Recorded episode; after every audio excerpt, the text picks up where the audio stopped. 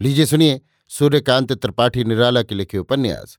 चोटी की पकड़ का भाग अड़तीस, मेरी यानी समीर गोस्वामी की आवाज़ में। प्रभाकर बहुत काम न कर सके, कुछ किया और कुछ बर्बाद कर दिया।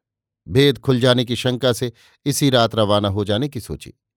मुन्ना को कह दिया कि अच्छा हो अगर रानी साहिबा के साथ या अकेली कलकत्ते में राजा साहब की कोठी पर मिले। घनिष्ठता के लिए पास रहना ज़रूरी है। अगर दल में आने की इच्छा होगी तो कर्मियों के साथ अनेक अनेक गृह कार्य करने के लिए आ सकती हैं। मुन्ना ने कलकत्ते में मिलने के लिए कहा।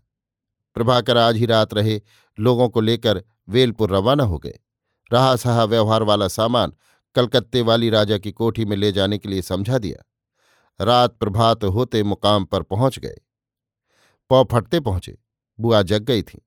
स्नान से निवृत्त हो चुकी थी। दिन भर घर से बाहर न निकलती थी। एक साधारण जमींदार ने जगह दी थी। बाँस के घेरे में मिट्टी लगाकर दीवार बनाकर छा लिया गया था। तीन चार कोठरियाँ थीं, तीन चार चारपाइयाँ और चरखे करघे आदि। बुआ भोजन पकाती थीं, कर्मी वस्त्र वयन आदि करते थे।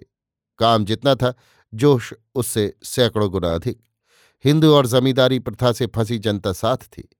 जितना अभाव था, पूर्ति उससे बहुत कम। चारों ओर पूर्ति का मंत्रोच्चार था। लोगों में भक्ति थी। इससे बुआ का स्वास्थ्य अच्छा रहा, लोगों को एक सहारा मिला। राज लेने वाले जमींदार को भी ये पता न हुआ कि एक औरत आई है। किरण फूटी, प्रभाकर हाथ पैर धोकर बैठे थे, दूसरे साथी भी बैठे थे। दरवाज़ा बंद था। बुआ प्रभाकर को प्रणाम करने आई। आँखों में भक्ति और उच्छ्वास, काम की एक रेखा। मुख पर प्राची का पहला प्रकाश। प्रभाकर देखकर खड़ा हो गया। हाथ जोड़कर नमस्कार किया। बुआ ने भी किया। प्रभाकर ने पूछा, कैसी रही? बुआ ने इशारे से समझाया, अच्छी तरह अभी वे बंगला बोल नहीं सकती थोड़ी थोड़ी समझ लेती हैं। यहाँ आने पर उनका मन बिल्कुल बदल गया। वहाँ के प्रभाव का दबाव जाता रहा। ललित ने कहा थोड़ी सी चाय पिला सकती हैं? बुआ चूल्हा जलाने वाली थी। चलकर जलाया। कर्मी चाय पीते हैं। सामान है। पानी उबालने लगी। आधे घंटे में बढ़िया चाय बनाकर प्यालों में ले आई। तश्तरी में सुपाड़ी लौंग, इलायची, सौंफ, ज्वाइन मुख शुद्धि के लिए। लोग मुँह धो चुके थे। चाय पी, लौंग सुपाड़ी खाई। काम की बातचीत करने लगे। कितना कपड़ा महीने में बनकर कलकत्ता जाता है, कितना काम बढ़ाया जा सकता है। लोगों की सहानुभूति कैसी है?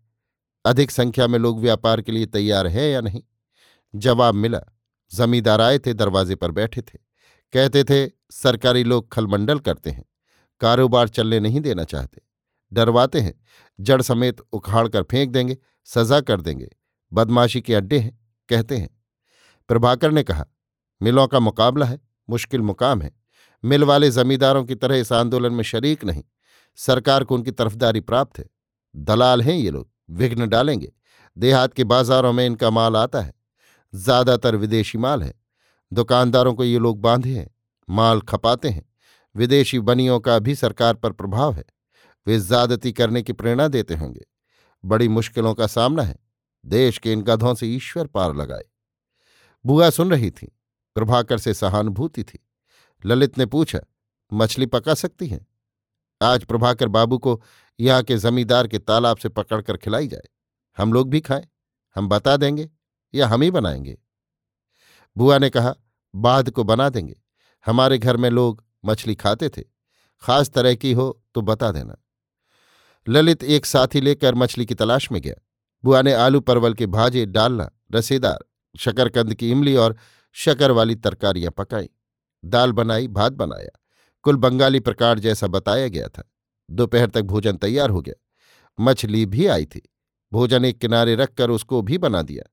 आसन बिछाए, गिलासों में पानी रखा, पतले लगाई, कटोरियों में दाल रखी, मिट्टी के प्यालों में रसेदार तरकारी और मछली, फिर सबको खिलाया। प्रभाकर बुआ के काम से बहुत प्रसन्न हुए। देहात निरापद नहीं, खास तौर से जब ये तैयारी हो रही है। दूसरे दिन बचकर बुआ को लेकर कलकत्ता रवाना हुए। कुछ दूर चलकर नाव किराए पर की, फिर रेल पकड़ी। अभी आप सुन रहे थे सूर्यकांत त्रिपाठी निराला के लिखे उपन्यास, चोटी की पकड़ का भाग अड़तीस, मेरी यानी समीर गोस्वामी की आवाज़ में।